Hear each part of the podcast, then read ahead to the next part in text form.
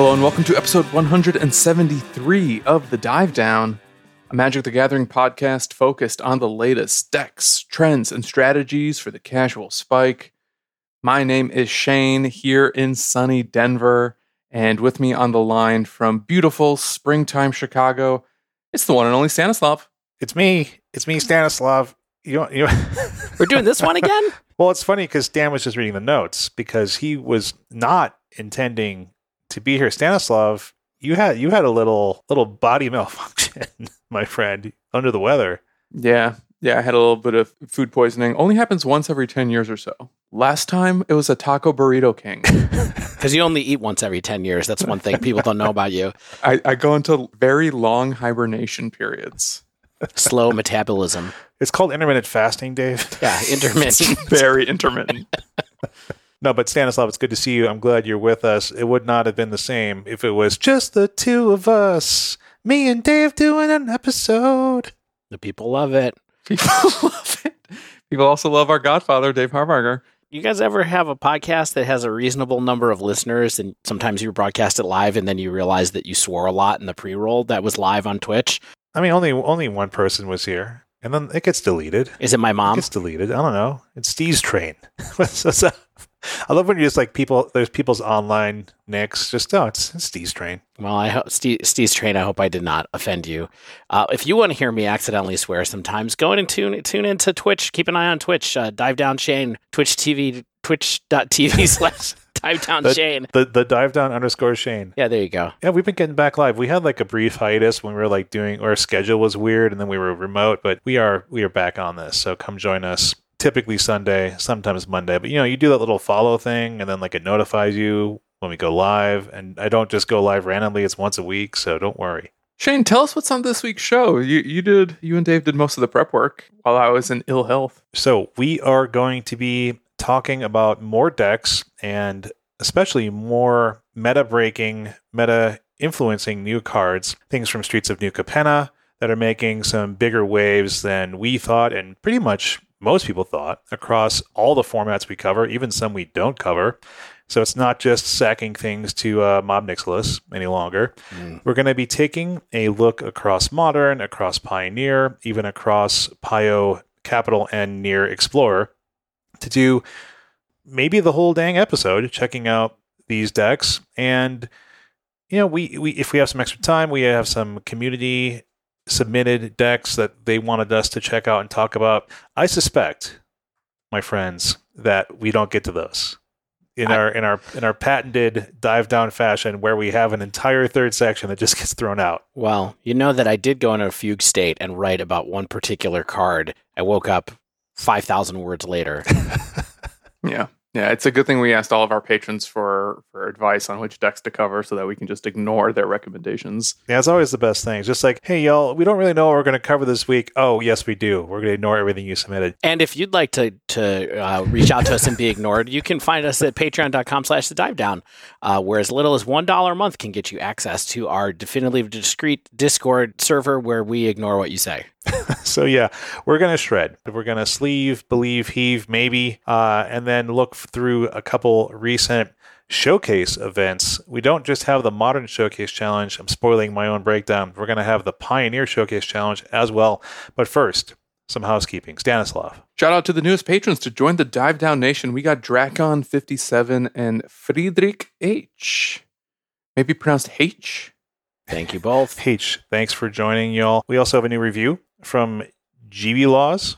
Thanks for the feedback. We appreciate it. I also like the headline. Just said, great, GR8, like a good license plate. I just gave the Patreon plug, so we can skip that this week, everybody. But you know where to find us if you want to be ignored. But if no, you no, would Dave, like I want to do mana traders. I want to do mana traders. You Okay. always do mana traders. Go Okay, ahead. Shane does mana traders. Manatraders.com. We've used this, I think I'm at 17 months is my oh, my thing. are you It to kidding? longer than that. It has to be longer. Shane, we started using Mana Traders in November or maybe even October of 2018. I believe we all signed up for it. The podcast started in December of 2018. So, um, you know, I mean, I had to have been using mana traders, but anyway, mana traders, uh, the best place to rent your Magic Online cards. Why is it great? One, extremely fast, extremely reliable, extremely efficient. Two, free tournament events every month rotating formats, many of the ones we cover, including Modern and Pioneer. If you are a Mana Traders member, you get a boatload of more free prizes. You don't have to pay anything to enter, and the tournaments work really well. You don't even have to like use like MTG Melee or anything like that. You don't have to like make any account anywhere else. You just go to the tournament practice room and it just works. Like it's just like you find the person, you play them, and then it automatically sort of reports to Mana Trader somehow. So that works really well. Uh, I like that quite a bit. And they're uh, good people to work with. They've been reliable for us. So if you want to get 15% off your first two months, use sign up code the dive down 2022 and uh, you'll help us out give us a little kickback and we appreciate it So, guys, I haven't been keeping an eye on tournament results because I was stuck in bed, going just between the bed and the couch while sleeping through television shows. Tell Yeah. me, what happened on MTGO this weekend? Well, people played Magic the Gathering. Yeah, Cool. as usual All right, let's take a break. And when we return, yeah so this week on mitgo as, I- as i call it me and my me and my buddy magic online we will start with the modern showcase challenge as a reminder three times a season i don't know what a season is i think it's like four months a format challenge is replaced by a showcase challenge. Each of these re- events requires 40 qps to enter. You can't just throw cash at it. And the top eight finishers from each event earn an invitation token to enter the format's showcase qualifier. So yeah if you remember it sounds a little bit backwards. It sounds like the qualifier should should qualify you for the challenge but it's it's cool. So we got our top 32 breakdown from of course uh, unofficial news correspondent bamsing and it looks something like this. Five living end five is it murktide five four color elementals and then we immediately take a big step down to a couple copies of boros burn a couple copies of four color blink and then a bunch of one ofs, including some things like uh, Azorius Urza Affinity, the four color Tameshi combo deck, even Selesnya Heliod, Dredge, Eldrazi Tron. So, yeah, we have a lot of living end here. Do you gentlemen have any other thoughts on this slightly unusual modern metagame? I, I don't think it's that unusual, to be honest. I mean, we've had cycles recently where Living End suddenly shot up to the the top for a given week, and maybe people just thought it was, uh, you know, appropriate to give it a shot this week. I will say, I saw a little bit of chatter from people on Twitter over the week that people were starting to cheat on Graveyard Hate a little bit. People are starting to say in Murktide, for example, I saw people saying they were 5 0ing with the list and they're like, I shaved out, out relics. I don't want to play them really. I'm going to try some other stuff. And maybe that's what made some other group of people think that it was a good time to kind of shove all in with Living End. does look like it worked out for at least one person, but uh, Yeah. we'll kind of see where it goes from there. Stan, what did you what do you think about it? uh, yeah, I mean, I think you're kind of right in terms of people were maybe shaving on graveyard hate, and it did the dredge thing that dredge used to do, where it just we'll have a good weekend every once in a while. And I think if more four color decks are becoming elementals builds, that also helps open the door for living end to maybe punish opponents who are playing fewer Teferi Time Ravelers, for instance. Yeah, and more just more creatures, more so they get the wrath part of Living End helps a lot too, right? Yeah. Even more. yeah i've been usual. hearing some stuff like that that you know four color elementals is sort of quietly becoming one of if not the most popular deck in the format and so yeah living as a good call there of course i'm a little bit surprised that is it murktide continues to maintain its toehold in like the most popular selected deck by most people because i still haven't seen at least in the community tournament end of things, any evidence that points towards Is It Murktide being a particularly powerful choice. As always, it gives you agency, and as always, it gives you some good cards to play with, but it always seems like it's hovering right around like 50% or even less in the you know NRGs and other tournaments where we get uh, data from MTG Melee.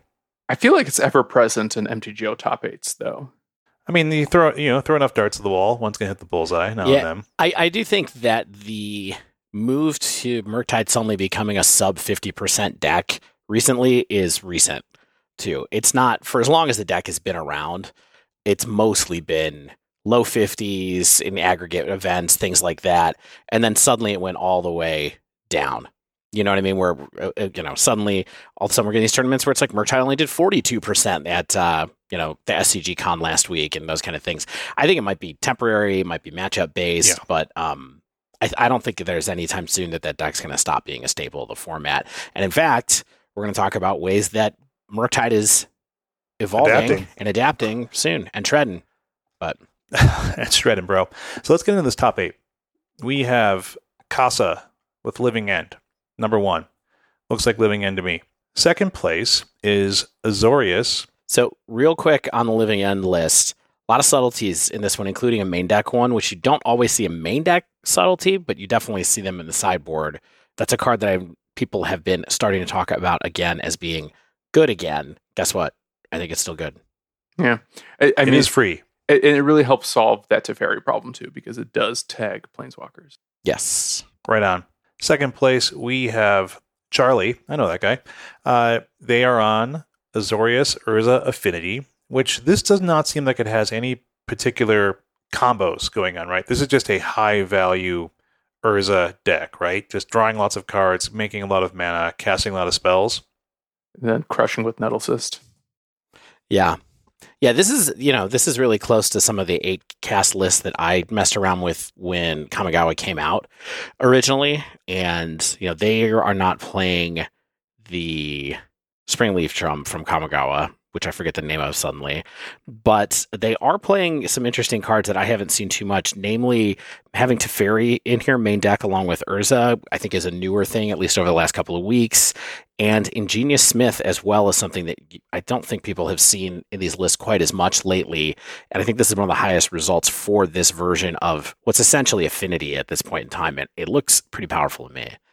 Yes, why not play quite possibly one of the you know top five planeswalkers in the format that only costs three mana in your colors? I feel like this deck probably takes a little bit of time to spool up, and then if you can stop the cascade decks from going off early, especially footfalls, I think you're probably in a good place.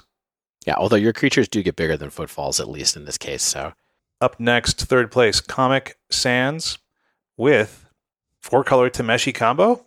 mm, So yeah, I mean the combo is real. I know that we've had even notable players like Gabe Nassif taking this deck to tournaments, and it's not just for the meme value. So if yeah, if you want to hear us talk about this combo, we talked about it in somewhat recent episodes. We described it, but more or less, I can go off with Lotus Bloom and do a lot of good stuff. it's real. New big mana combo. The new Adnaz. I'm saying it now.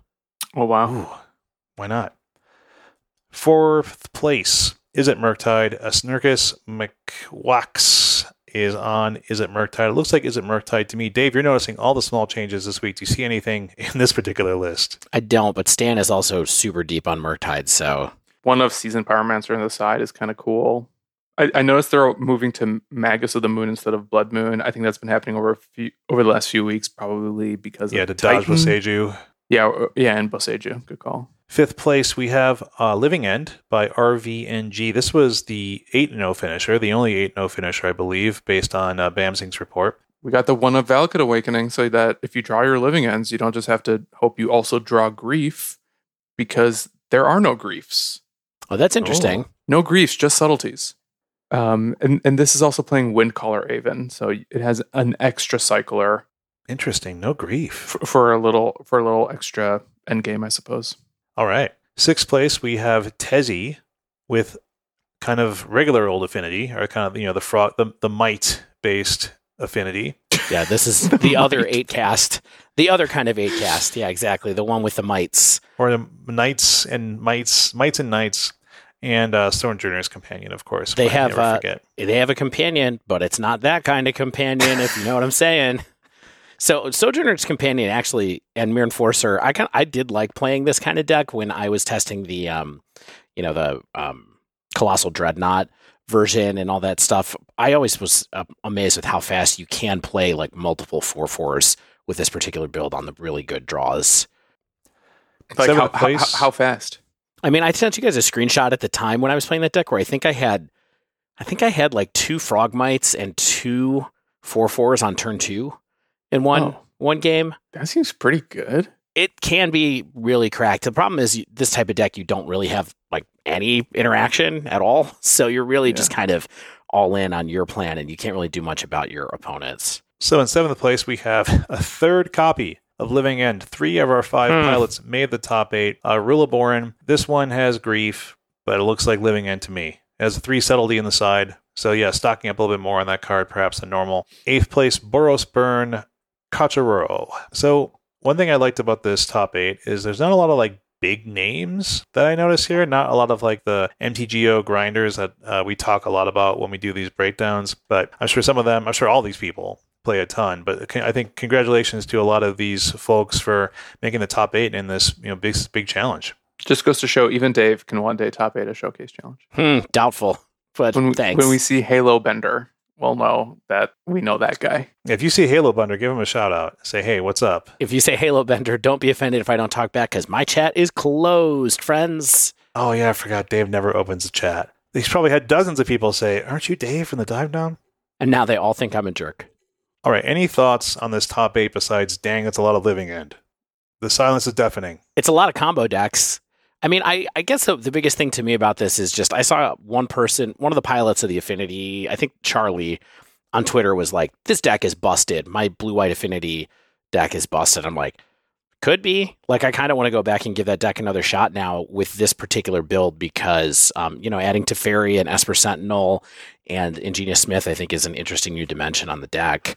I do think that the Affinity shell in general is going to be is powerful enough to be something in modern. So it's good to see some a couple of players getting results out of it. Not sure why now, but All right. I did notice some cool decks ink for the modern challenge. I saw Kiara Works in 18th place had Felidar combo featuring Yorion, and we might have time to talk more about this later, but I thought might as well do it now. This is the latest iteration of Felidar combo. It features the new card, Vivien on the Hunt. And so essentially, you know, Vivien on the Hunt is what, six mana? Something like that? it is So- six mana, four colorless green green. So mildly expensive, but with four mana, a Planebound accomplice, and a Vivien in hand, you can get Vivien in play because a Planebound costs two and a red. Uh, her activated ability costs red. It lets you shove a planeswalker from your hand, sneak attack a planeswalker from your hand into the battlefield, and then you can do the following in this deck. You activate well, you activate the Planebound accomplice, put Vivien into play, then you plus two, you sacrifice the Planebound accomplice, get Felidar Guardian, which flickers Vivien. You then re plus your Vivien, sacking the Felidar Guardian. You get Karmic Guide, which then allows you to recur your Felidar Guardian back into play, which will then allows you to re-flicker the Vivien. So then you resack the Felidar Guardian. You get Kiki Jiki, the Mirror Breaker. You copy your Karmic Guide, uh, which then allows you to get Felidar Guardian back, and then you flicker your Kiki Jiki, and you do the Kiki Jiki things. You get you know infinite hasty copies of Felidar Guardian with Kiki, and then you kill your opponent, which of course relies on no disruption from your opponent. But what this deck does interestingly, I think, is that it has a lot of backup plans and just sort of raw value. It has the Saheeli combo also built into it. It has Omnath, which does Omnath things, with, especially with cards like Wrenn and Six. It has Teferi 3 to help try to protect you against interaction on turn 4 as well. It has a lot of ways to ramp your mana. I think what's interesting about decks like these two is that they're they're eschewing mana dorks more often, and they're just saying, "Hey, look, uh, cards like Abundant Growth, cards like Utopia Sprawl are just interaction-proof ways for me to ramp my mana." And I think that that's been an interesting thing in modern. I think we've seen over the past year or so is this adoption of these land enchantments more often than I think we've seen uh, previously. Yeah. One note: abundant growth does not ramp you. It just lets you draw. It fixes your mana. It lets you draw a card. Right. So it's not ramp. just to be just to be clear, if if it was, these decks would be so much better. But these decks are already good. To that point, though, Abundant Growth being a cantrip makes it also a much better top deck in these 80 card decks than a Mana Dork is. So it kind of has like better value both uh, in the early game and when you inevitably go late because these decks like take forever to close. Yeah. However, I would note this this deck doesn't have abundant growth in it, although most of the Yorion four color decks. Still a good sure. conversation to have from time to Still, time. yeah. Right now, bring it up now. um, I do think you know these things just play with my heart so much because there have been times in my life when I've really wanted to kiki jiki some stuff, right? And it keeps coming back. It's sort of like the payoff card that will never die. I really admire that. Um, I don't know if this is the time that it's going to work or not, but there's a, this is another wave where we got another pod s card where everybody is very interested in it. You know, I have had I had medium success a couple times a couple years ago with Vannifar as a card in a, that is similar to uh, Vivien Vivien on the Hunt in decks like this. And you know what? Vivien is a lot harder to interact with than Vannifar is, although you do need the Planebound Accomplice version of the whole thing in order to make it happen. Um, there is certainly a lot more room for good cards in this deck than there has been in previous versions of this style of thing, both because you run 80 cards because of your payoffs and also just because your combo actually takes less cards. So you get to run things like Solitude. You get to do some other stuff as well, like Shane Shane mentioned. I don't know if this is the time that it's going to work, but maybe. I know that friend of the show, Spider Space, also had good luck with a very similar, if not identical deck. So it's a thing. I think the thing that really turns me off is that's an 80 card Yorion deck, which is just not my favorite thing ever to try to pilot for whatever reason. But, you know, could be. It's just, this is the kind of thing where it's like, this gets to play, I think, largely better cards than devoted druid decks because you still have to play devoted druid and in like a world of interaction that we have around us, Devoted Druid, I think, is just running up a hill, pushing a boulder up a hill, if you will. So trying to tap a boulder up a hill slowly once a turn. I will say, I basically have this deck except for Vivien's and Planebound Accomplices, and it certainly makes me wonder if I should just get these cards because they're not super nah, expensive. Don't do it. Don't do it. Yeah, how's So- Planebound doing? Oh, not expensive. Yeah. It went up though. Yeah, it, it was a 10 cent card. Stonks. Stan's like, come on, don't even consider it. He's Come probably on, right. Dave. All right, I do. I want to briefly mention 30th place deck, Bomat Courier. That's a really good Magic Online name, by the way. Uh, 30th place, Dimir Control slash Reanimator. It's kind of a mix between various cards you would expect in a Dimir Control deck, like Fatal Push and Thoughtseize and Counterspell and Archmage's Charm and Snapcaster Mage. But then it adds in this Reanimator package of, you know, Quartet of Archon of Cruelty, the Persist, uh, I think a Singleton Unmarked Grave, but also has four Tainted Indulgence. And this was a card that Stan mentioned in our episode. But what I think, I think we all kind of whiffed on just the part that Tainted Indulgence is just a good looting spell. Like its its fail case is that, or perhaps its primary use in a lot of these decks is honestly, I'm looting. Like I'm paying two mana at instant speed, and I can keep up interaction. Or if you don't do anything, then I loot something into the graveyard. You've probably seen this card if you're playing on Arena in like Esper. Uh, what's that annoying Greasefang card? And I think it's seeing use in reanimator shells and things like that. So uh, this is a pretty cool little build. I just wanted to show it for highlighting a new use of Tainted Indulgence. Here's the thing that's sort of surprising to me, I guess, is that how much worse is this deck if it run? Well, let me look at the mana. So these reanimator decks were already trying to run Faithful Mending before, right? And like I know Faithful Mending is draw two, discard two, and this is draw two, discard one, right? Is it is it that much better? I guess it's that much better that it makes it enough that people want to try it. Because I have seen a ton of people just trying Tainted Indulgence as discard outlets, but I'm kind of like Faithful Mending was here the whole time, and you get to flashback it if you want to. Yeah, that's the thing. The flashback and the life gain is often big game or like just enough to stabilize you against more aggressive decks. I mean, bear in mind that a couple of the top decks in the format are running Blood Moons. So I think that becomes a problem if you're going three colors just in the first place. I also think that this shell in particular is the most likely to actually draw two cards off of Tainted Indulgence. Because if you think about like your fetches being zero, your Thoughtseize being one, Archon being eight, like all you need is a two mana spell and then like any other spell to to turn it on. And I feel like this this deck, by running things like Memory Deluge, Shark Typhoon, and, and like your one of Murderous Cut, it's playing some of these spells to help activate Tainted Indulgence some number of times, even if like most of the time you're just using it to get Archon of Cruelty. So you're not like totally reliant on your one of Unmarked Grave as well.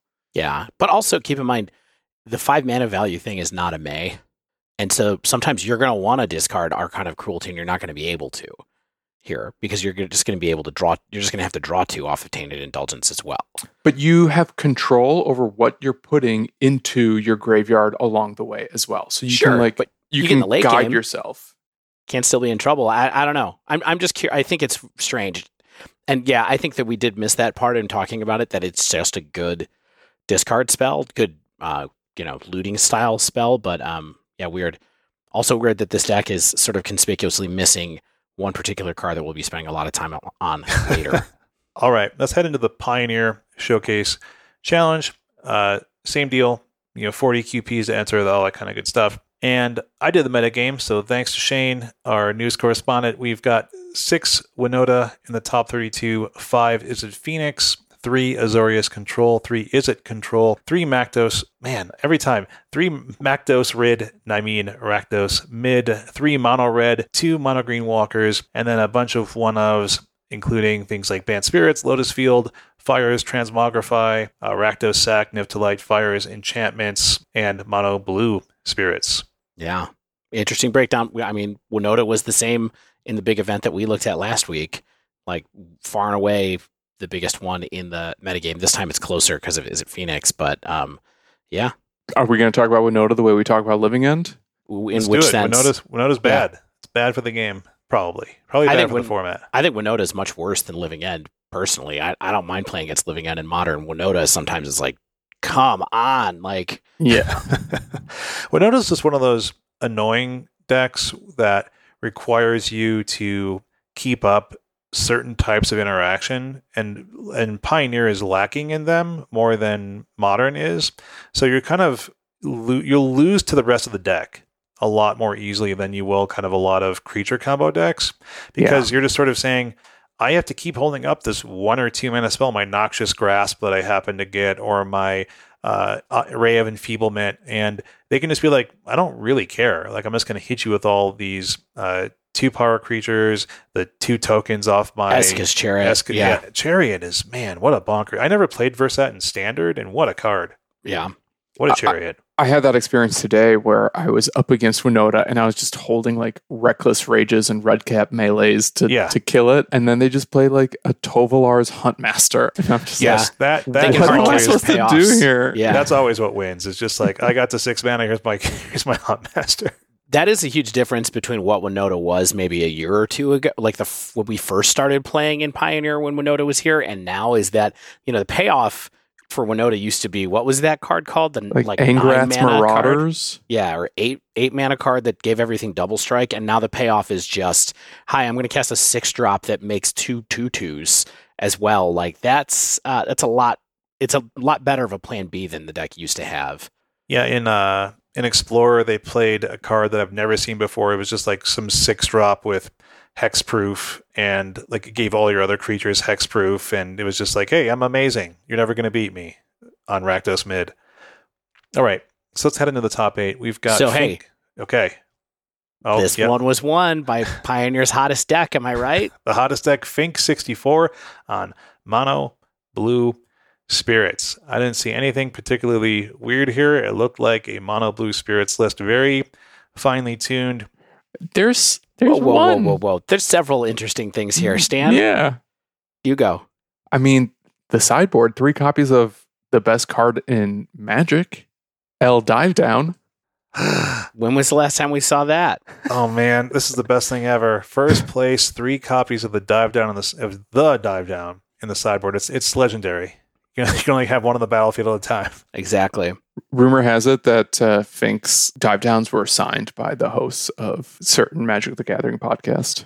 A lot of people don't know that we made NFTs of dive downs a while ago and distributed them to the the original patrons. Yeah, even though we hold no rights to the art. No, we put our own faces on it. It's just it just says dive it's down. remix. Yeah. yeah, it's it's a remix culture. Isn't it, it's people have said that aren't there strictly better dive downs at this point or not really? I actually think there is not because the one that people have pointed to a couple of times, it's like you see a guard approach. It does tap a creature or give your creature hexproof. The thing that's good about dive down still is that it buffs the toughness.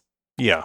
Have you seen this new card from New Capenna that's slip out the back? Yeah. So good. W- which I think is another interesting card in this space where it gives you a 1 1 counter and then phases out the creature. I think that card is reasonable too. I, I actually expected to see that, or I'm surprised to Same. see dive down on the side here because the phasing out is like a, is a, a nice way to get around other spells that dive down can't help you with, like a wrath, for example, if you want to save one creature that has curious obsession on it or something like that. But yeah, I like the four witness protection on the sideboard. I don't know if that's I haven't really noticed that before. This is just one of those blue removal enchantments that actually seems pretty darn good. It just makes the enchanted creature lose all abilities and it becomes just a one one legitimate business person. Green and white citizen card. So that's a good way to take the text and stats off of any card for really efficient price. Yeah, this deck really struggles. I've been playing this a, good amount in Explorer. I played a little bit in Pioneer. Generally, this deck struggles with creature interaction, right? Brazen Borrower is the only thing you really have that can get a troublesome large creature out of the way. So when I saw that someone put witness protection, that this person put witness protection in their sideboard, it made some sense to me as something that kind of helps bolster problematic creature matchups. The problem is that it doesn't help you with Winota like it doesn't help you it doesn't have instant speed so you have to sort of weather an attack and then use witness protection but i think it's uh, useful in a lot of cases still. So it seems like a cool thing to try. Right on. Speaking of winota that's what bullseye uh, was on in second place. Looked like winota to me. Third place we have cherry x-man on mono green walkers. One thing i liked about this is it took me back in time a little bit to when you could play Polukranos World Eater in your deck and enjoy it if you have not played since like Theros or Con Standard, uh, is a two green green Hydra, and it has XX green Monstrosity X. And I will forgive you if you don't remember what Monstrosity does. Hmm. It essentially level twos it, and when it level twos, it deals X damage divided as you choose among creatures your opponents control, and each of those deals their damage back to Polukranos, but you're so you're frequently using it as a giant way to like pump up your Polukranos or clear the battlefield of a number of smaller creatures. So it does good work there if you have tons of mana available to you. Third place, Jesse Samick on Izzet Phoenix. Yep. And this is the first occurrence, I think, of a deck that's running Shredder that we've seen in either one of these events. The creature suite in this is four Arclight Phoenix, four Ledger Shredder. We will talk a lot more about Ledger Shredder, of course, uh, in a little bit. But yeah, here it is. Discard outlet that gets big. That's that's uh, doing all the piece, all the things that Ledger Shredder does. Seems like a good fit for the card. Here's another deck running a card that I have never seen before, and it's from like Ravnica. Uh, it's Tablet of the Guilds. It's a two mana artifact that you get to choose two colors when it ETBs. And whenever you cast a spell, if it's at least one of the chosen colors, you gain one life for each of the chosen colors it's in. So yes, it's a giant dragon's claw for more than just red. Huh. I've seen the art for this card for sure. I've it's an interesting piece of tech. Oh yeah, it's the actually it's like the, the guild thing you've seen before, like on right. some playmats and stuff like that. Yeah, I wonder if it's because this deck kind of just struggles against the mono red burn strategy in particular. I don't really know. Like it, it ha- I mean, it does kind of stabilize your life total as you're sort of peeling through your deck, maybe looking through like for uh, like Phoenix to finish things off, or I don't know. I mean, I I ran it in the Izzet Prowess version of this deck that I'll probably be talking about a little bit later. And I never had any opportunity to bring it in, but I was like, I know exactly when I want to, and I hope yeah. it's really good. Yeah, I mean, I mean, it's cool that it it procs off both colors. So it's just Very like cool. you say Izzet and anything you cast is going to like gain you life. And because this is such a Turbo Xerox deck too, I feel like it's going to gain you like 10 life easily. Yeah. Do you want expressive iteration to be even better? Have it gain you two life. W- wait, it, it gain each color. Each color. Wow. That you yeah. chose. Yeah, so it's only it's only your spells is what yeah. we should just point out. So That's it's it's not it's not your opponent's spells, which is why you you have to name Izzet every time, but at least you're in charge of your destiny when you do it. Then.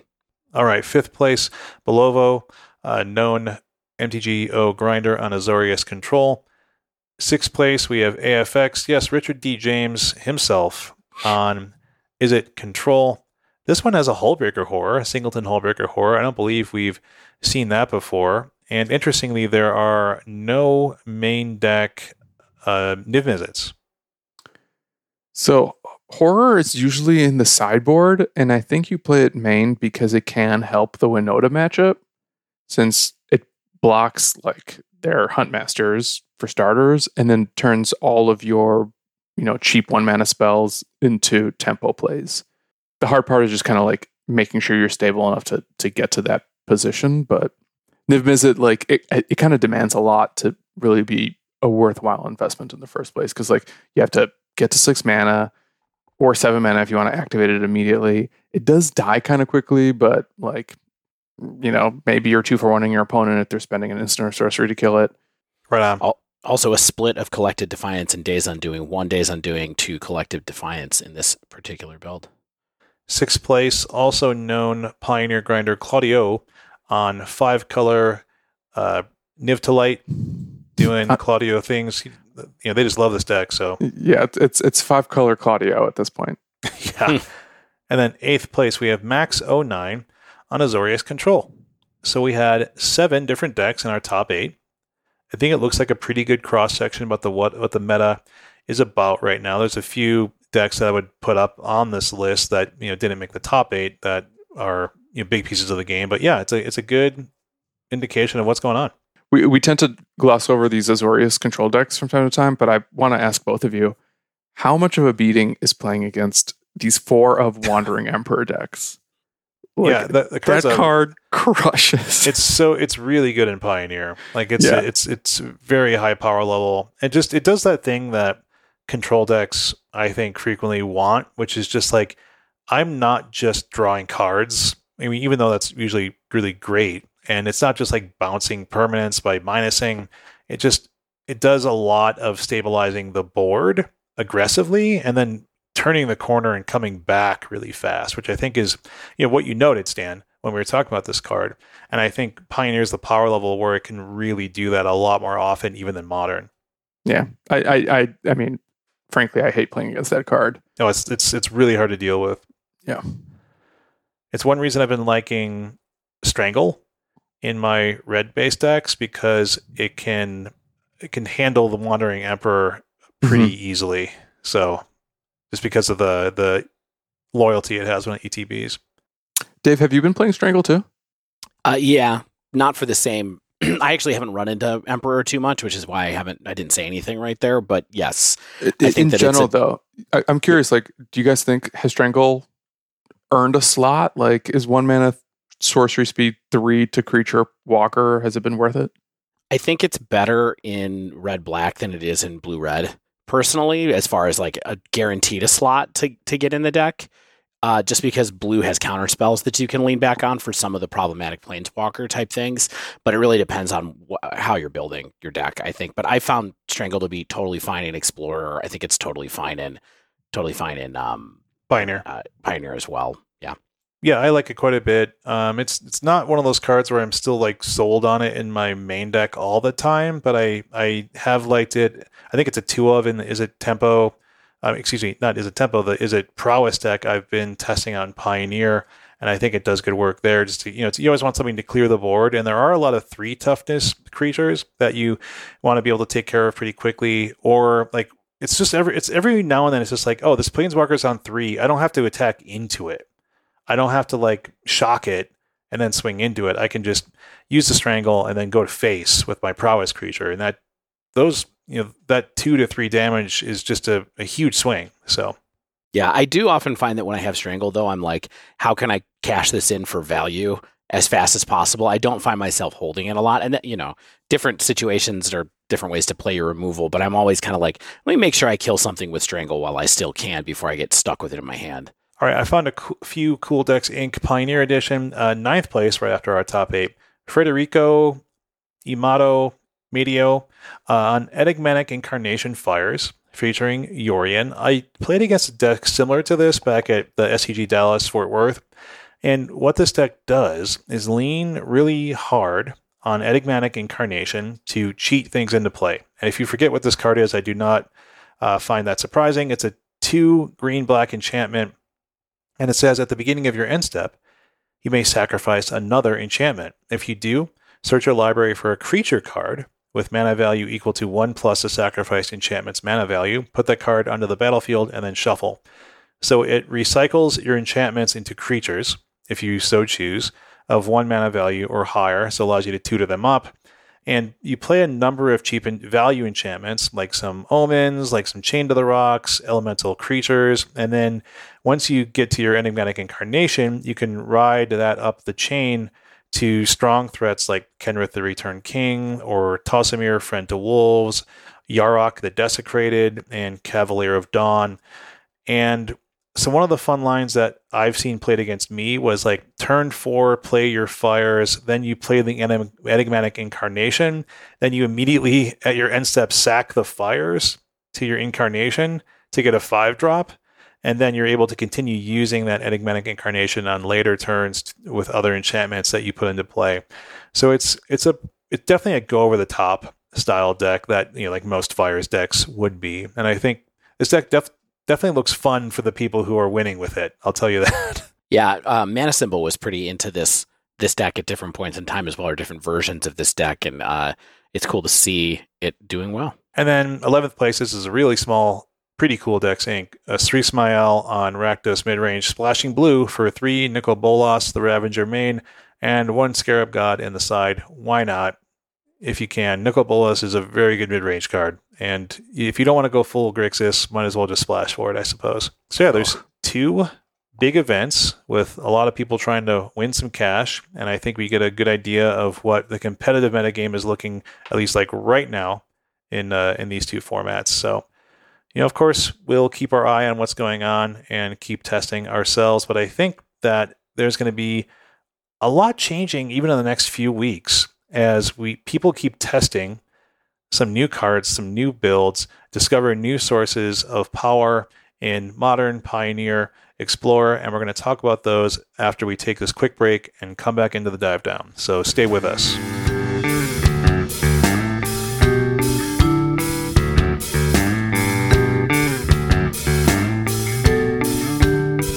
So Stanislav, I imagine since you've been under the weather, you've just been wallowing in your own filth.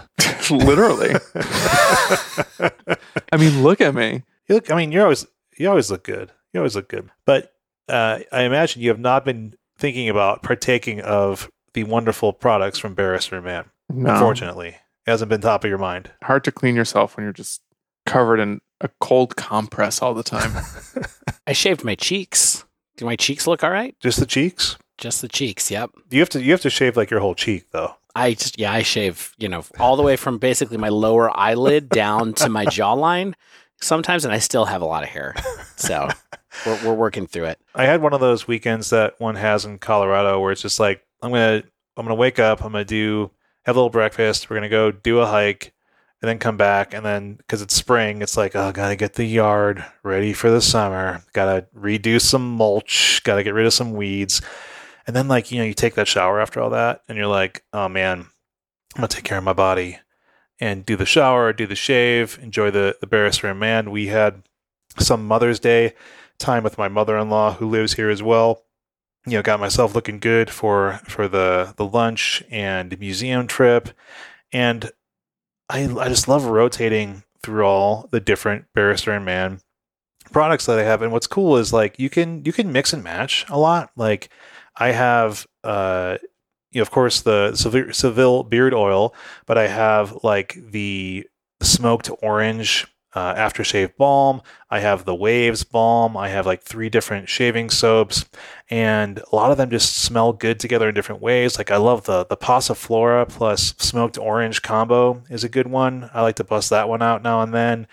Uh, the double waves is a classic combo. So uh, that's one of the things I really like about the sort of fragrance family that Will's created over at Barrister and Mann is that they're they're all good and they're all complementary in different ways. And they have kind of like they have characteristics that go between them. And then they're also completely unique because they're novel creations. And uh, that's one of the things I'm, I'm, looking forward to even getting some new stuff on the way because that's just going to add to my fragrance library make some new scent of the days.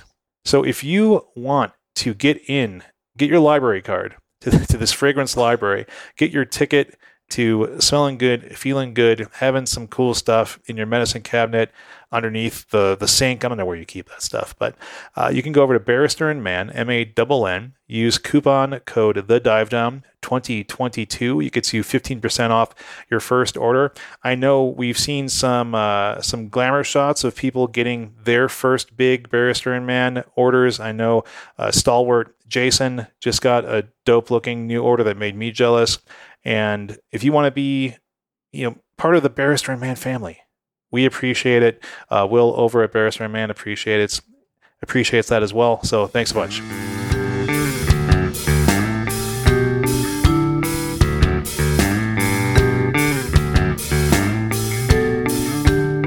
All right, like we said earlier, for this part of the show, we're going to take a look through all of our formats and look at some additional new developments, new decks caused by the launch of Streets of New Capenna. You know, we just talked about some cool decks Inc. associated with the two uh, showcase challenges that we looked at. I think really this is just kind of another Cool Decks Inc., a longer Cool Decks Inc. section because there's actually been a whole bunch of stuff that uh, continued to develop over the last week that maybe we didn't see in week one of this new format. So we're going to talk about them, talk about new cards, notable tweaks. We might grade some of them if we're feeling into it. We're going to organize by format, except we need to start with one thing that blew everybody's mind that made a bigger splash than we all thought and made me want to ask you two one question. Yeah. And that question is, do you even shred, bros?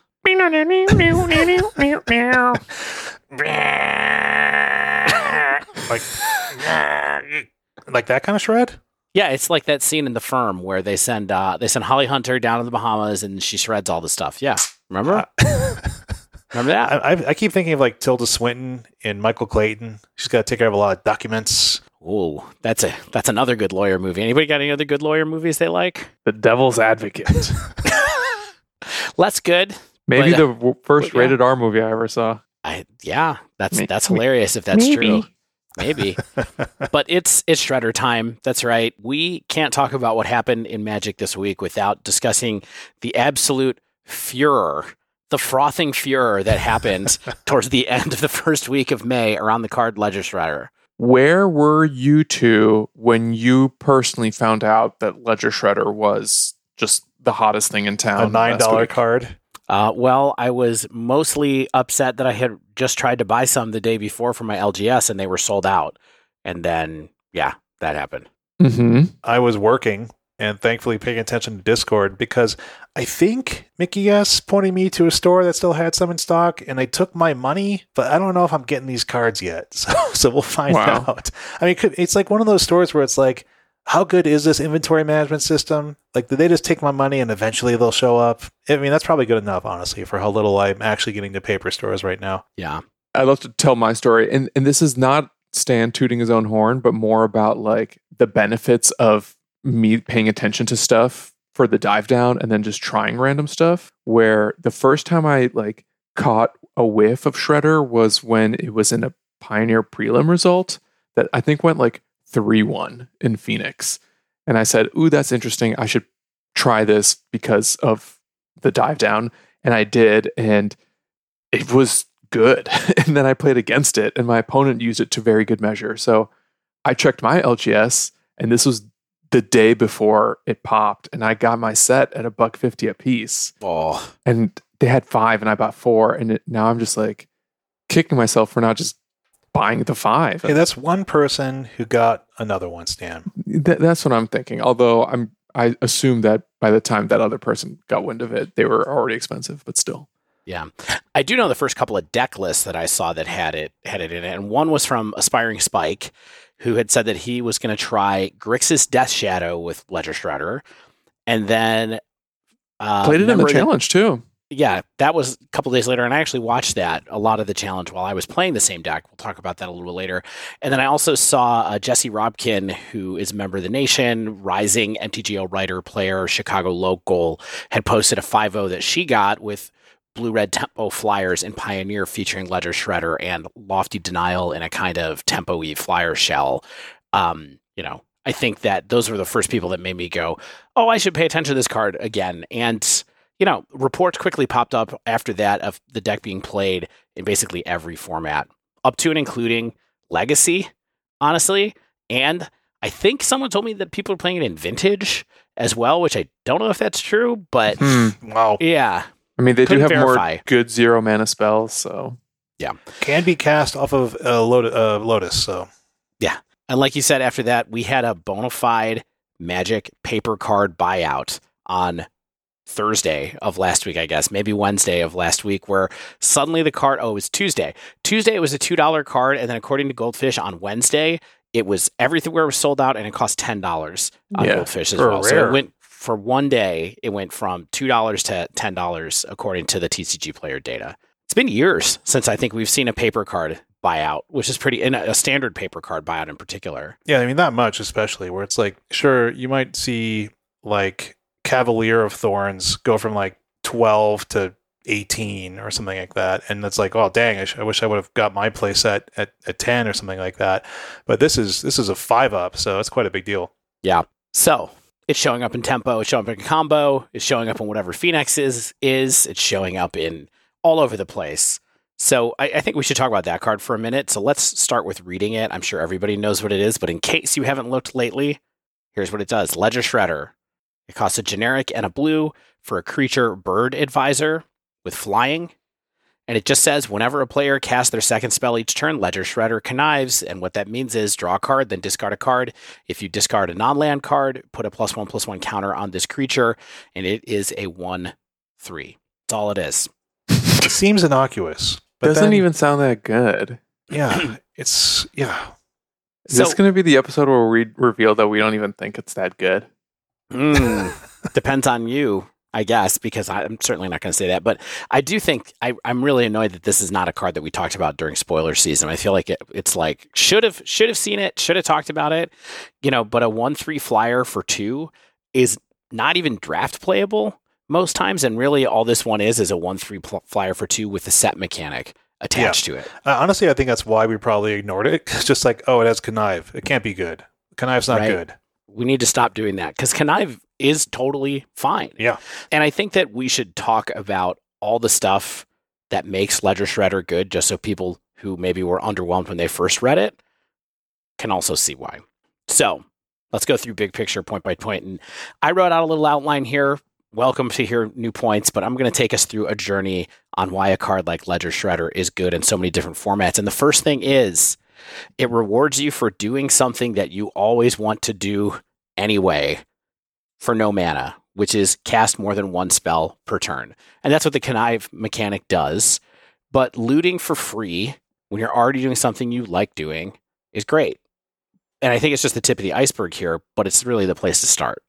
Yeah, it's a good point. Right. It's just it just fundamentally works with what you're already doing. You're not you're not stretching yourself to do anything weird. You're playing a creature and trying to do what your deck is already designed to do. Yeah. the thing that I think most people didn't realize about Connive and about Ledger Shredder in particular is that it doesn't only count when you cast spells, it counts when your opponent casts spells as well. So it also rewards you for when your opponent does something that they generally want to do a lot, which is everybody wants to cast more than one spell a turn. It's fundamental to getting ahead on tempo in Magic. You know, that's why cards with lower mana values are better. And suddenly, Ledger Shredder is a card that rewards you on both halves of that equation. If your opponent is trying to get ahead, suddenly you get better card quality and your creature grows. If you're trying to get ahead, you get better card quality and your creature grows. Seems like a win win. Agreed. Where were you when you realized that that was how Ledger, Ledger Shredder worked? When someone told me, yeah, I was I was laying in bed playing an, uh, a Pioneer League, and I had a Ledger Shredder out, and suddenly it was growing on my opponent's turn. And you were like, this is a bug. I need to tell Yeah, I was somebody. like, I, I have to report this. I have to get my PPs back. You, you know what I what I think about this fact about the card? Like, I don't think that's an oversight. I think this is where they pushed it for maybe like con- some type of constructed play with maybe like in the back of their head, they're like, if that becomes a problem, we'll just fix it in alchemy. yeah, yeah. And I mean, I think I- I'm going to go out on a limb here. I, I don't think this card is a problem. I don't think Oh, this, yeah. this is one of those things where it's like it's not a problematic card. It's just very high value because, like Dave said, not only are you doing what you want, but if your opponent is playing any sort of low CMC deck, which in most formats they probably are, then you're getting value off of it too. What's good is like it's not even just growing, which is good enough. It's like you're you're looting on their turn, which can be super you know valuable for getting to the cards that you want. So just win win. Yeah, and I think it's worth stopping here for a second just to be really clear that part of the reason I think we missed this is it, it likes Shane said, because of connive, right? And we didn't really think about the condition that was triggering connive on this particular card because connive is not, it's, it's a keyword reminder text ability, I think, right? Is what they they say. It's not like a keyword. It's a maybe it is a keyword because of the way it's yeah, written. They're no, triggered always does the same thing. It just triggers under different circumstances. Right. Which, when you look at a whole list and you're like, God, this card connives for this, and this card connives for that, and this one, and then you get to Ledger Shredder and you're like, okay, another one that connives for like a random thing. It does make it a little hard to to follow the potential, but that's that's the thing that makes the whole difference is that this one's connive condition is so much better, I think, than everybody than any any other cards. It's almost like those weird, like Adventures in the Forgotten Realms things, where just like here's a randomly named ability. This mm-hmm. has the, the same name, does the same thing, but just the triggering effect is just different for everyone. So you, it does. If we ever see this again, or you all out there in the nation ever see it again, just like pay attention to what the trigger ability is, because when it's something like I want to cast a second spell yeah. and I get to loot and grow my flyer, it seems pretty good. Yeah. I have to I when I cast a second spell and it doesn't cost anything. Now, there was a whole bunch of cards in Battle for Zendikar, I think, that also triggered off of the second time you cast a spell in a given turn, but it was only you. So I think the big thing here is you got to pay attention to um, the fact that it's both players. but anyway, enough of why we missed it. The the third the third thing that I think makes Ledger Shredder really good is that as much as I said that a two mana one three flyer is not really a great rate, and sometimes you don't play it in draft even, it's actually a really good rate because it has upside. It's it's literally just a creature that is generally vanilla for the cost that you're paying, and then it has a decent a really powerful mechanic on it on top of that. And the big thing of this, of course, is the body that comes with Ledger Shredder. A 1 3 is extremely relevant in a number of the different formats that we play because in Pioneer, it's mostly out of the range of red removal. It does things in, in modern, like block Ragavan uh, right out the gate, which is good. It doesn't die to an undeliriumed unholy heat. So there, there are lots of common removal spells that actually have a hard time dealing with Ledger Shredder early in the game, which help you be able to concentrate on protecting it if you want to later in the game with against the relevant removal spells. yeah, it's it's really good because, like you said, there's not a lot of, especially instant speed interaction that does three damage early on in Pioneer and Explorer, especially. And then if you let's say play it on turn three and then keep up some mana, you can even do things to grow it out of strangle range or something like that because it has the the three toughness to start with. You can get up to four at instant speed. Yeah. And that takes us to the next point, I think, which is that it gets huge. I, I, I don't think I can overstate how often in these formats you can connive lots of times and your opponents make you connive lots of times, especially as the formats get older and spells get more mana efficient. So I played with Shredder in Explorer, Pioneer, and in Modern over the last week. And it's, you know, I save Modern for last. And really, you it's not uncommon to see Ledger Shredders that are five sevens, four sixes, six eights. I've seen huge, huge ones. And I really feel like, you know, it's even bigger in games where people don't have access to black removal to draw into or where your counter spells are doing their jobs. It's really kind of like Tarmogoyf, I think, sometimes in the sense that it Dave. has really good value for the cards that you, uh, it, it gets really huge based on something, uh, a payoff that's really simple to achieve.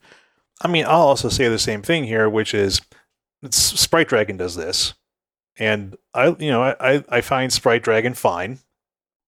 It's very different. I, it's really, really different what Yeah. Sprite Dragon does and Yeah. what this No, I, does. hold on. Uh, if we're talking about getting huge, Sprite Yeah. Dragon gets huge for doing what your deck wants to do, right? I mean, of course, I'm not saying that this the Sprite Dragon is comparable to this because of all the other aspects that we're we're listing off here.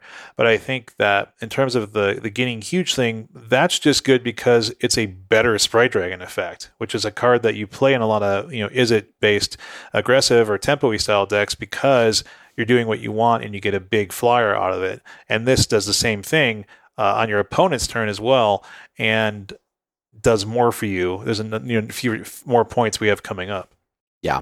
So I, I would actually like to just spend a little extra time on this point because is every two drop Tarmogoyf like is that is that I- the Tarmogoyf comparison is a little specious to me because I almost see this as like a fixed, standard friendly Dragon Rage channeler because the thing that to me is good about this card is not its growth rate, but its filterability more than anything. Like, I just like that it kind of sits there and generates value, even if it stays as a 1 3. Well, now you're getting us into the next point. True. Looting is very good. Well, well, okay, That's okay. the point. Yeah. But, but, but I, I- I guess the thing that I didn't say is like, my shredders are good, even though they're not always getting huge. Because like sometimes it's like turn four or five, and I'm just like ditching like my lands. stupid Spirebluff Canals or whatever. yeah, And yeah. it's like that's where I like realized I was most impressed with it. Where it's just like it's just keeping my hand full of action and getting rid of like really dead draws. And the only times I'm actually like growing it is if I'm like dodging bad removal spells against control decks or like extra cantrips when like that's just air anyway and I'd rather take the point of tu- point of uh, power over like a little velocity, you know? I think the reason that people and and Dave would do this here is compare a two drop to Tarmogoyf is because it, Tarmogoyf is good because it's a two drop that gets huge for doing what you want to be doing, which is you know playing different types of spells, filling your graveyard, removing your creatures, you know removing your opponent's creatures, playing fetch lands, things like that. This does the same thing, but like you're saying, Stan, is like it's better than Tarmogoyf, probably in a lot more decks because it does more right? It can it filters your hand.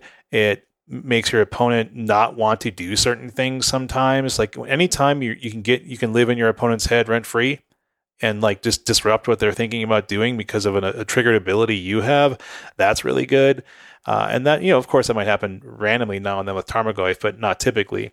And so I think that I understand where Dave's coming from, but I also definitely hear what you're saying, which is like we're beyond the era of Goyf, right? As being like a benchmark. Yeah. Well, I think there's a lot of people who are kind of like, you can't say it's as good as Tarmogoyf. I, I, we don't have to go on for this forever. You know what I mean? But like, we I- should. all I'm trying to say here is that this is a threat that can close a game out by itself, Be- and you shouldn't discount that I that idea. And I definitely have won games by making this big enough to just win and protect it. It depends on what deck you're playing it in Hmm. but this is this is a card that can and should be used in a plan to get to in certain decks that it can close a game by itself. It, you know, it's a it's a four four power flyer. You can close out games pretty fast like that if you're in a medium control deck or a, a mid range deck that's a, that's in a controlling kind of position in a game. It's its ability to attack is not a joke. I, I guess I just feel like making it big is the hardest part of using this card because I I seldom want to get rid of good cards to it when I can just get rid of bad cards. And usually the bad cards are extra lands. So here's what I would say. I think you should look deep in yourself. Get rid of good cards more. and get rid of good cards more often. And I think we can talk about a little bit more in the next section, which is the next thing that I think about this card, of course, is that looting itself as an ability is very, very good, like Stan is trying to say, especially when you do not have to pay mana for it, right? I, you know, I think people forget all the time that looting can be good on its own, and people can get bent out of shape with the fact that Shredder only grows when you discard a non-land card. Look, it's right there in the notes, Stan. It's always your choice for what you want to do. Do you want to? Are you in a game plan where Shredder should be your closer?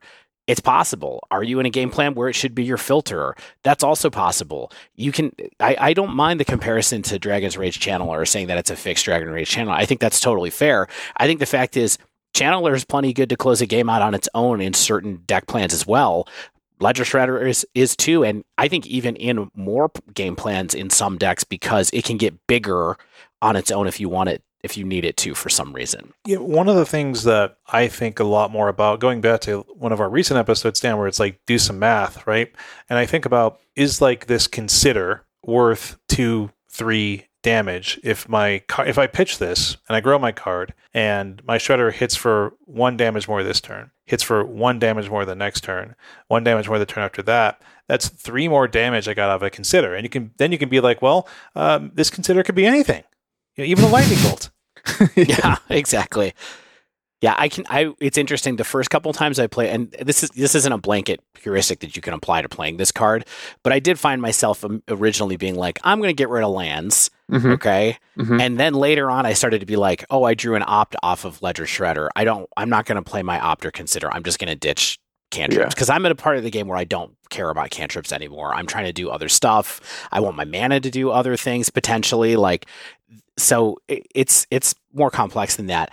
I do think one thing, hopefully, people understand with looting too. There's no downside to looting when you only have a one good card in your hand. Let's say. And you're like, well, I don't want to draw another good card and have to discard one of my good cards. That is a really bad fallacy in your thinking about a logical fallacy in magic. If you want to go back to like Episode Um, one of yeah, the episode down. one is it's part of episode one that we talked with Stan where he was thinking about thought scouring good cards and whether that was a good thing or not. But even more, uh, so one of the original episodes that I remember of limited resources from, you know, God, 13 years ago or however long ago now is where Ryan Spain and Marshall invented something called the looting game. And basically, they were trying to explain to people you should always loot, always loot with a card like Merfolk Looter because you know the namesake of the of the looting ability by the way. Because if you imagine that your deck is just filled with numbers okay uh, cards that have number values on them they go from 1 to 100 every turn if you ha- even if you had an 80 in your hand you should still loot and see what else you get. Because there's no downside to it. And especially when you're playing in modern where you're trying to get to delirium or who knows you're trying to fill your yard for a delve spell there is no Oh, reason to not to not keep keep going with Mhm. ledger shredder. Your hand can always be better you know and you can al- you can always find an option that's more creative that you weren't anticipating. Uh, and then of course when you pair this with uh, you know the decks that I, I was playing it in at towards the end here where I was playing it in modern with things like Dragon's Rage Channeler and Mishra's Bauble the card selection is absurd when you get together with Dragon's Rage Channeler here too because suddenly you're going well surveil first like let me have arrange my stack so that surveil trigger, you know, I resolve that first. I get to see what it is. Then I get to see what I draw with Ledger Shredder. Then I have information. Maybe I get to draw into an answer. You can do the same sort of thing with Mishra's Bauble. So it gives you another way to turn Mishra's Bauble into an awkward opt. It's it's really, really good. like looting is extremely good here. And then lastly, it fills your graveyard well. Yeah, like you said, does I mean that, that's Yeah. what- it's what you want to do. I, I tell you, I tell you what. Uh, you know what's good in Pioneer? Casting Treasure Cruise. it's, it's, it's really good. It's uh, it's it's too good probably, but for now, I'm gonna keep casting them. You know, this conversation has just kind of got me thinking that the looting decisions you have to make, and this is going to sound absurdly obvious, but I think there's a lot to digest. Is like it, it's matchup dependent, right? Like it's again thinking about what your opponents are doing and and trying to understand like what are going to be the best cards in their hand and how they interact with the best cards in your hand or on the board. And I feel like there are some games where actually looting away action is a liability because your opponent can have fatal push. And sometimes it's more important to be able to like draw out all their interaction with things like Shredder or other cheap threats so that eventually you land the one that sticks rather than like over investing in a single resource only to like lose it without really gaining that much value. For sure. And, and here's the other thing. You know, you made a point about cantrips, which I think is actually maybe a point of tension. I feel like Shredder finds itself uh, lately has been finding itself in decks that want to cast cantrips because it either a wants to cast two spells in a turn or it's surrounded by other creatures that care about the spells that you're casting be it like phoenix sprite dragon dragon horde two drop arcanist i don't remember what Yeah, Dreadhorde, Thank you. Arcanist, yeah. So it's like that's kind of the other calculus that you then have to do is like if I'm not actually getting rid of my opt here to get an extra point of power, like is that opt going to generate value with something else that's in my hand, or am I just kind of playing the what if game? Yeah, I mean, that's what's good about modern. That's, that's what's good about Magic. Is you get to make these kind of decisions and think about different opportunity costs and lines and like what's the best value here. Is it the kind of deck that's showing me that they're going to have damage based removal and I want to grow this out of that, or they you know are they a black based deck that I don't want to overinvest? And that's the kind of thing that makes this game really great. Is that there's just so many different matchups and and ways to play the cards that you draw and that you think you can draw too and yeah and there's so many different ways to slice it you know you so what what this all all adds up is just a card that is useful to so many different types of decks because the mechanics that are on it engage with so many different game plans in magic right it can be a cheap tempo threat that grows just a little bit for you. It can become a huge threat if you want it to, for some reason, in a scenario that you're in. It helps your overall card quality as you're going through your game and through your deck. Whenever you cast more than one spell, it can be a combo enabler for decks that, you know, in graveyard decks. The huge thing that it does as well is it's also a payoff f- that fits into these graveyard decks that is not reliant on the graveyard to win. And that's something that I think does separate it from uh, Dragon's Rage Channeler or something like that. Not that, you know, DRC is a great card. Not trying to say it's not a great card. You know, Tarmogoyf's a good card. Not trying to say it's not. But what happens in these decks sometimes is, you know, if you think about Murktide, people commonly bring in cards that attack your graveyard in Murktide because they want to make your Unholy Heats bad. They want to make it hard for you to delve into a Murktide. They want to make Dragon's Rage Channeler worse, right? Because they get ready, get you off of Delirium. Your game plan is less powerful. If you have something like Ledger, Ledger Shredder in there as well, you have a threat that still enables all those strategies with those good cards. But if they attack your graveyard, your Ledger Shredder still might be huge.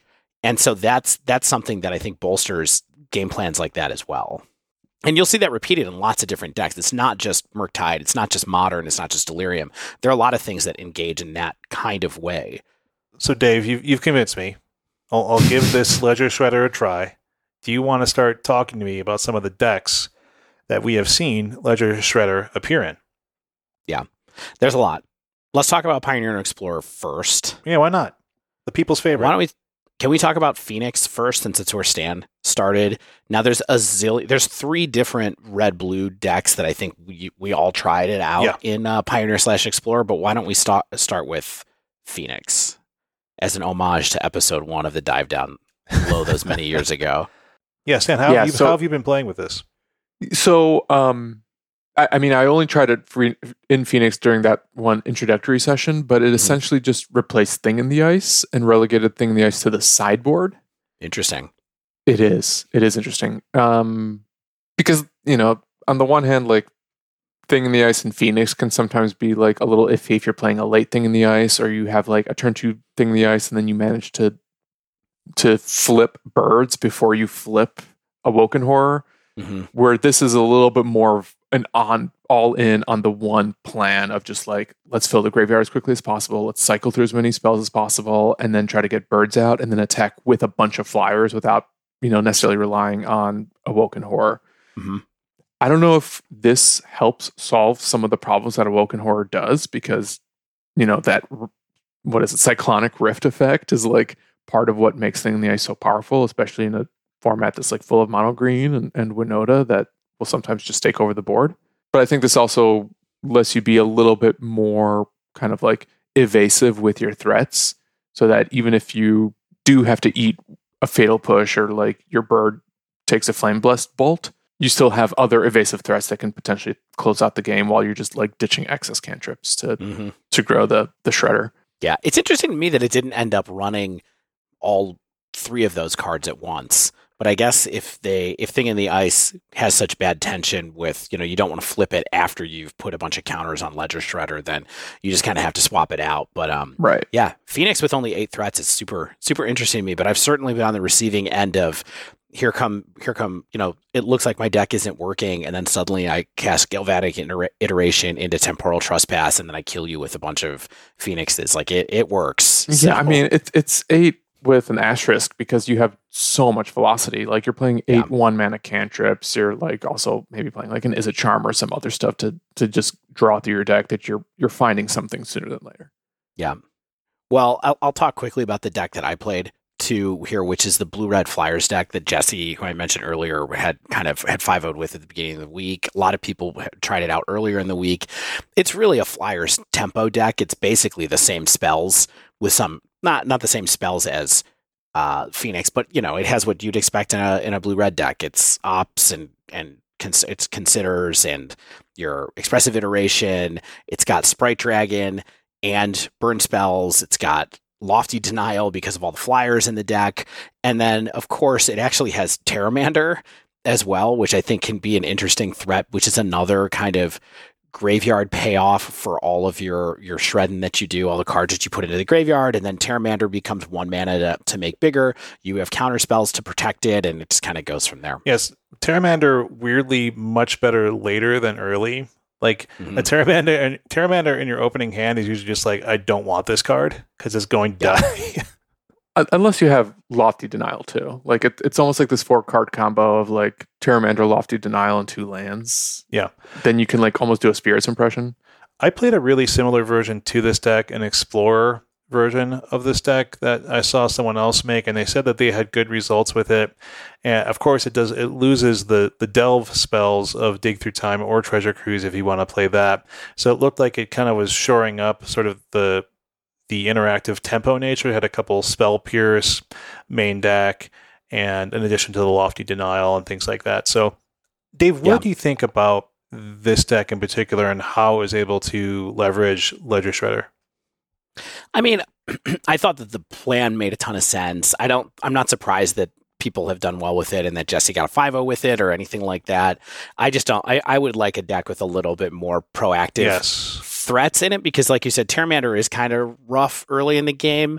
Uh, Sprite Sprite Dragon's sometimes hard to build, uh, but I do think it's a good take on the deck, especially if you like playing a Spiritsy style, you know, flyers plus plus counterspell deck. I think it can get there fine. However, I like the list that you tried out quite a bit, which was more of a prowess Yeah. kind of build that had Soulscar Mage. You know, this is much closer to my my heart. I didn't get to try it, but how how was this for you? Well, I want to go back just quickly, sorry, Dave, to the lofty denial flyers concept. And Stan mentioned this in Discord today, and I was thinking the exact same thing, which is like, I don't really want to be holding spells in my hands to react to what my opponent's doing, at least main deck.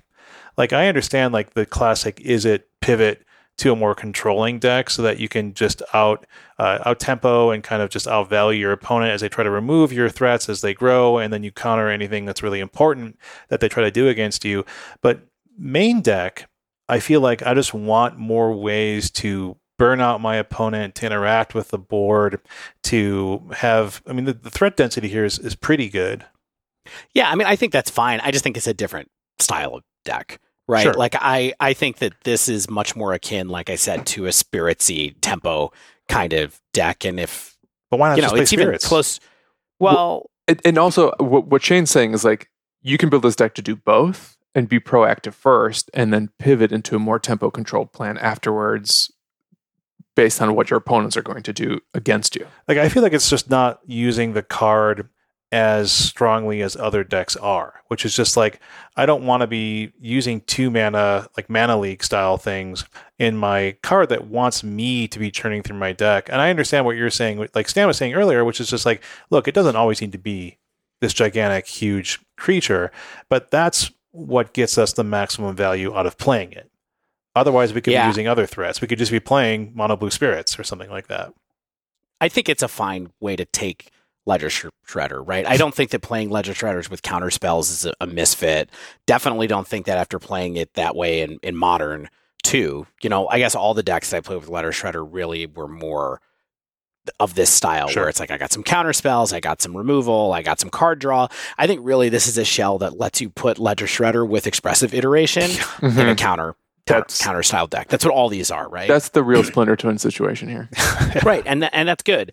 But I I really don't think that's like uh It's not a non. I wouldn't think I wouldn't think It's of not that as bad a deck design. at all. Like I don't think so at all. Yeah. Like I, I think that this is a it's a there this is one of those things where it's like this card goes in so many different decks that people are going to try it in all these different ways. And so we've already it's like Stan talked about a, what's essentially a combo tempo deck. I'm talking about a straight up tempo deck that has disruption, you know, spell based disruption. You're about to talk about a deck Yeah, the- that's the full on aggro. Yeah, this deck rules. you know, Uh, and I, I think it's just this card fits everywhere.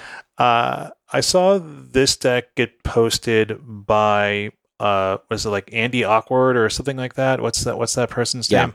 Um, I think that was the screen name. Yeah, and it is Izzet prowess in Pioneer, so it gets to do the Izzet prowess things of consider opt, Swiftspear, play with fire, Soulscar Mage. This one has Sprite Dragons, Expressive Iteration, of course, Ledger Shredder, it has a couple Strangle, and an interesting addition here, of course, for Treasure Cruise, but for Reckless Rage, which is something that we've seen play in different kind of prowessy style, uh, feathery style decks, where it's like, hey, if I target my creature, it's growing anyway. Mhm. So I don't care. I'm just going to basically have my own little version of Unholy Heat in my Yeah. in my Pioneer deck. Yeah, the thing with with Reckless Rage and a one two prowess creature is that as soon as you cast the rage, it triggers prowess so that it doesn't kill your Swift Spear, but is Yeah. dealing four to whatever opponent I creature. mean, you can also target Ledger Shredder with True. it. Yes, so exactly. right, 12 of your cards do it. It's Yep. Sprite Dragon's really the only one that doesn't do it out, out Yeah. the box, and really you only need one token on it to be able to make it work. Yeah. Otherwise, It's so- extremely reliable. Like the the only Yeah. real issue is that you have to have a creature to target of your own. So it, it can be just a blank piece of cardboard if you don't have anything on your own board. Yeah, I, I love Reckless Rage. I played it a lot in Feather style decks when Pioneer first came around, but it is it is a high variance Yeah. card because the other problem with it is if you queue into something that so it doesn't have the clause that says you can target a planeswalker with it either. right. right? So it's not like you can you can save yourself by killing Karn with it. There are plenty of matchups where this card is just like bleh. but I also think it's kind of a necessary evil in a format where you're going to run into Winota a lot. So I think it makes a ton of sense in in this deck. Dave, what if I told you that this deck also has a, a, a safety valve so that if you draw a dead Reckless Rage, you can just like pitch it and get an extra point of damage off of it? Oh, A- and that's a huge thing that that of course red white you know those heroic decks didn't feather decks didn't have access to is that sometimes you would get reckless rage and it would just sit there the whole game now you know now you can just discard it and move on which is fantastic so this deck is, I think, quite good. Uh, I think there's, like, I mean, which is weird for me to say. Uh, you know, I notably, I think one of the reasons that makes it a little bit better is that, I mean, while Fatal Push hits every threat in this deck, there are such a large number of threats that one of the things that I experience in playing Rakdos midrange is either I run out of removal. And sh- you could say, Shane, why don't you just wait and only take care of the important things? There's a couple reasons for that. Is that there's the deck like this has a large number of important things that if you don't deal with them, they're going to do quite a bit of damage to you.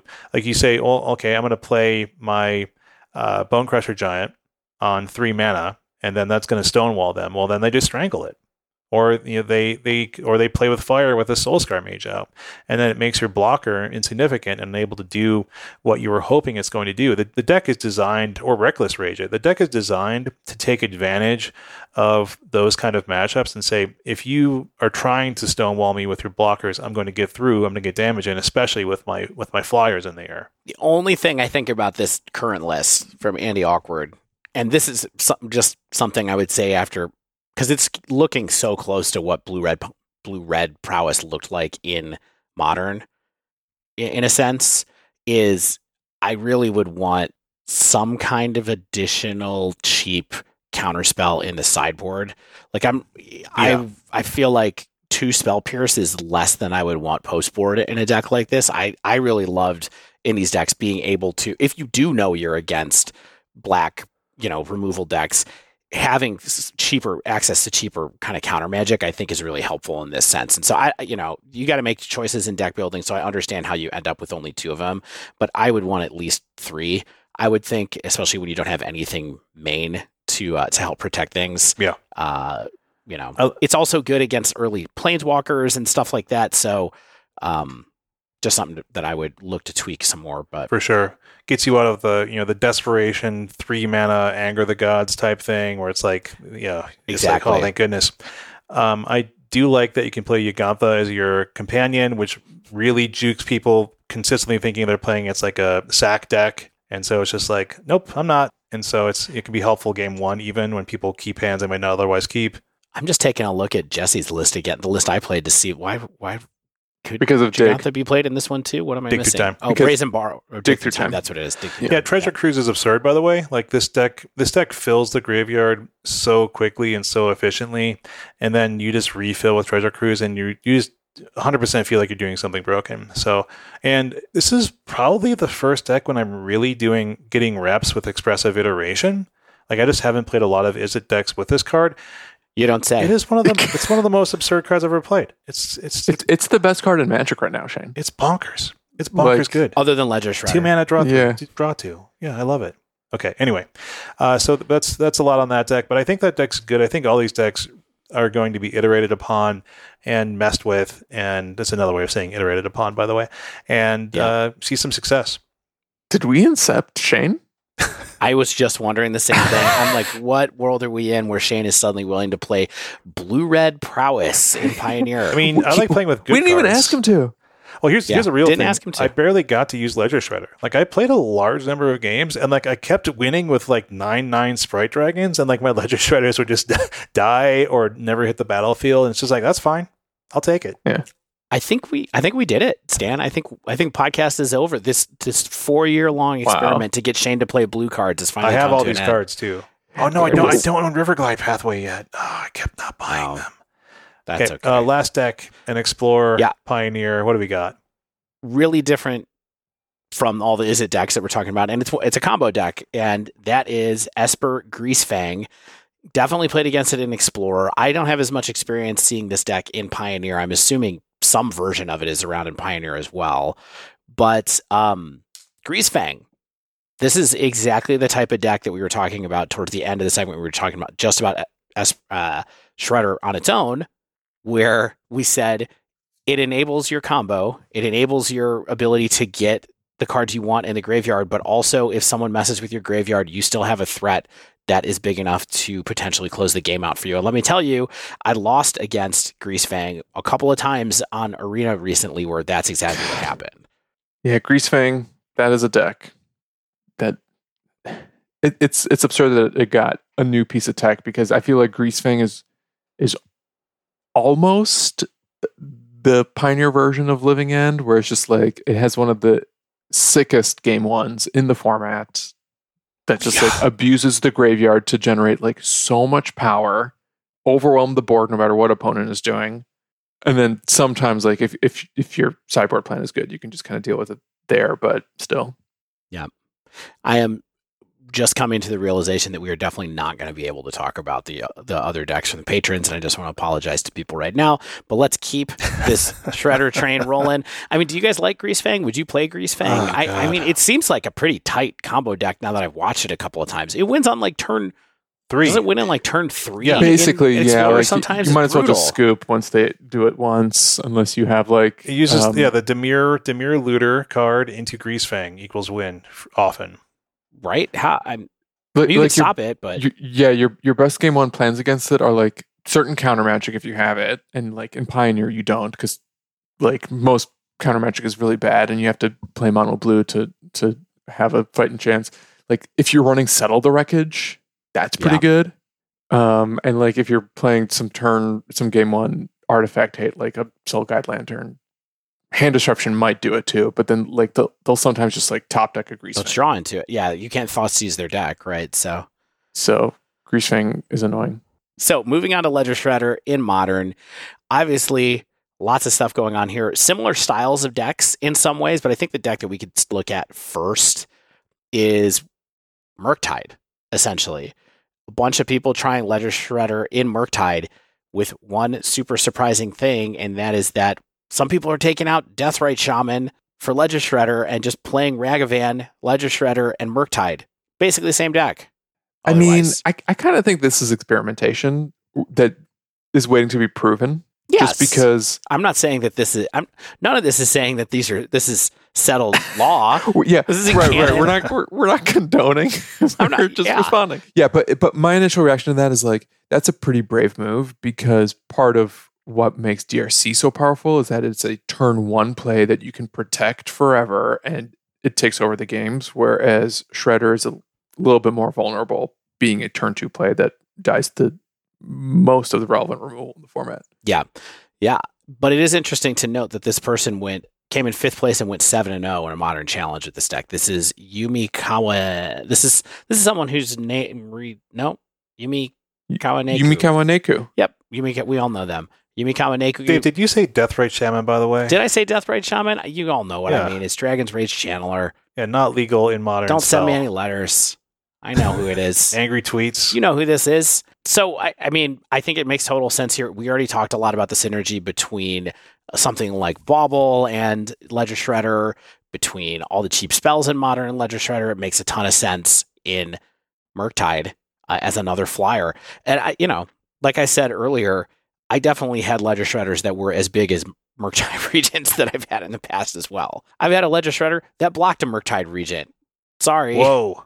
How uh, like are you not playing against interactive decks? I don't like I did just what I don't understand is how your shredders are surviving that long. Yeah, right? Skill. It's really good. Just One eyebrow.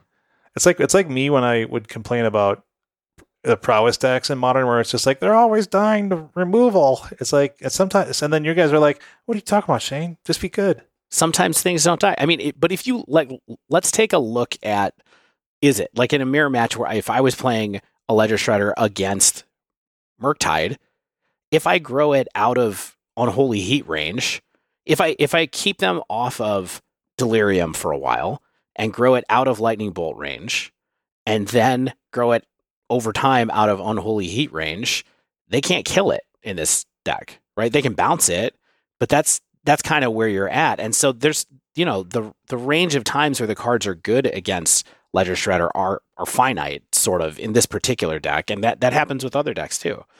So it's it's not like it happened all the time, but it's definitely a thing that can happen. Can, can I also another sidebar? Yeah. Just looking at this modern list, two unlicensed hearse in the sideboard. yes, Yeah, I played it I played it in my uh, Pioneer deck. I just didn't get a chance to use it against anything. I think that card is definitely good. Like I just think it's a good piece of graveyard removal. It's going to be in a lot of places, mostly because it comes in and gets rid of two cards, and it turns into a threat, which is a nice bonus. But um, yeah, it's a good card, Stan. You you got that one right. You know, I, I was thinking about our our collective analyses of this card, and something I didn't say at the time that I think is becoming more and more true of new sets, where like we were looking at this card against Scavenging Ooze, and you guys were like saying like, well, Scavenging Ooze gains life, blah blah blah blah blah, cha cha cha cha cha.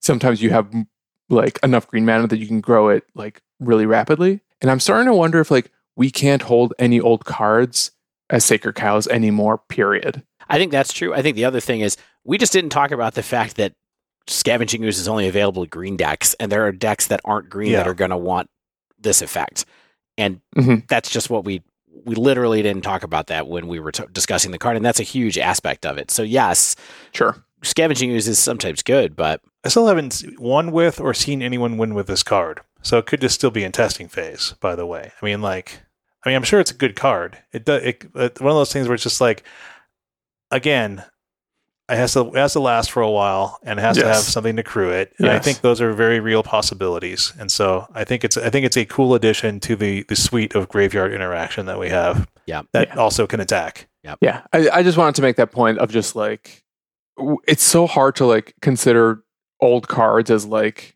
if anything like they have to prove that they're better than the new cards these days more often than vice versa just because like the power creep is everywhere. yeah, I think we should just be more yeah aware that power creep is a thing and be more forgiving to new cards, or at least look at them a little bit harder for a minute and go, okay, why is this better? Instead of saying why it's not better. Let's Um, keep talking about some more decks. Yes. So next deck I want to talk about is what I consider to be Murktide's strange cousin, and that is Grixis Shadow. So Aspiring Spike, as I mentioned earlier, played Grixis Shadow with Ledger Shredder in it. I played it. I played a league with it too. Um, I think it's excellent in Shadow. And the card, what you cut from Shadow is uh, Fatal Push in the main deck. Going out there with no fatal push, which is a little sketchy, it definitely made it kind of hard a couple of times to to do some stuff. Um, also, cutting back on one unholy heat and then cutting one land is what it feels like the difference between the lists are to me. Um, but Drown the Lock closes some of that gap that Fatal Push has has has had before. And honestly, the the way that you cast one mana spells in this deck with Mishra's Bauble, all those kind of things, on top of having Ledger Shredder's ability to loot and get you through the quality that you want with Dragon's Rage Channeler, it just felt like it naturally, it really, really went together super well.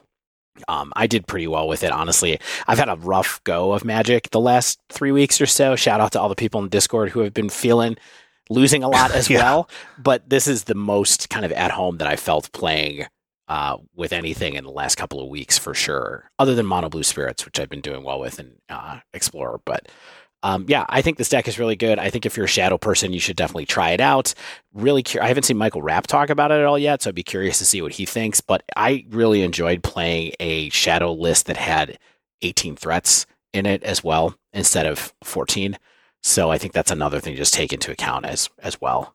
Yeah, I, I even think that like, and correct me if your experiences are different, but pairing it with something like Thoughtseize and Inquisition is interesting, not because they're cheap spells to double spell with, but because it can be so vulnerable to just like a single bolt, and you, it's it's really easy to just clear the way. Turn one, get a removal spell out of their hand. Turn two, Ledger Shredder that you've like preemptively protected. The other aspect of that that's really good with with those kind of spells is that when you don't want them later in the game, they're easy tosses to connive triggers. yes. And so, like you said about uh, you know the earlier cards that we were talking about, same thing. Reckless Rage, yeah. Yeah, yeah. Uh, worth mentioning. Someone, Bear Spider in the chat, just mentioned that Grixis Death Shadow doesn't have any main deck dress downs right now. They're all on the sideboard. I think that you could probably reconfigure to put one or two main deck if you wanted to, but you'd have to cut down on some other things. So. Yeah, maybe maybe this is a card that bumps that out of main deck as well. Uh, so you don't really have the combo kill with Shadow, which is kind of interesting. Like you don't have that threat with in the main deck in this version, but I I think it works okay. Well, I'm happy for you. Yeah, awesome. Good deck. Okay. Did we talk about Reanimator yet? No, but I think we should. Yes, we should. I guess we talked about it in the breakdown of the from the event, right? A little bit, but Yeah, this is a little bit different. This is like a, a Uh, you know, I heard rumor about this deck. Kanister has been streaming this deck. He's been working on iterations of this deck. Some have had like Murktide Regent, some have had Ledger Shredder, and what's interesting about these is there's no Unmarked Grave, there's no Faithful Mending in the Ledger Shredder version. There's Consider, Tainted Indulgence, that card we talked about before, and the Shredder are all filling your graveyard with your Archon of Cruelties when you need to, or just cards you don't have a lot of value for. You persist them back when you need to, or you can just win with Ledger. Uh, or if you're playing the Murktide version, I suppose you do that. So there is a good player evidence of a deck that they thought was worth at least experimenting with. Uh, he has a VOD on YouTube if you want to watch like four and a half hours of two different reanimator decks going through leagues. So uh, enjoy that if you can. That's just so much, so much VOD watching for me there. But Yeah. What do we have next? I think this one is is more interesting. It's more novel.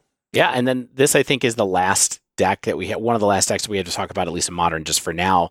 You know, this is the deck that I think everybody thinks of as pure ish combo, which is Breach.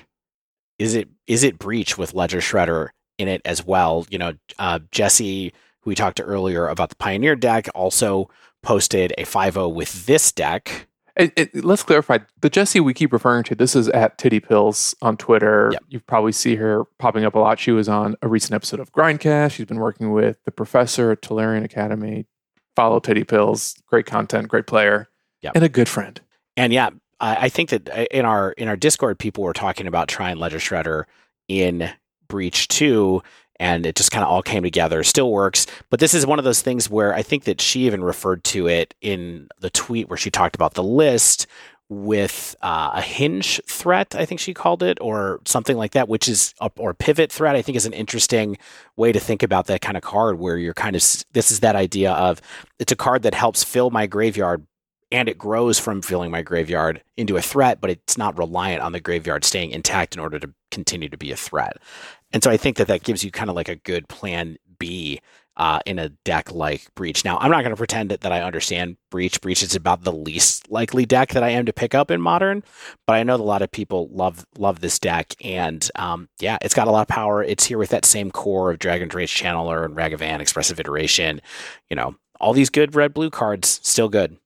Yeah, so let's let's tie a bow on Ledger Shredder. I think I don't know if we need to tie the bow any harder than we did in the intro section of the dive down, and we proceeded to just give you list after list of decks that are taking advantage of this card in different ways.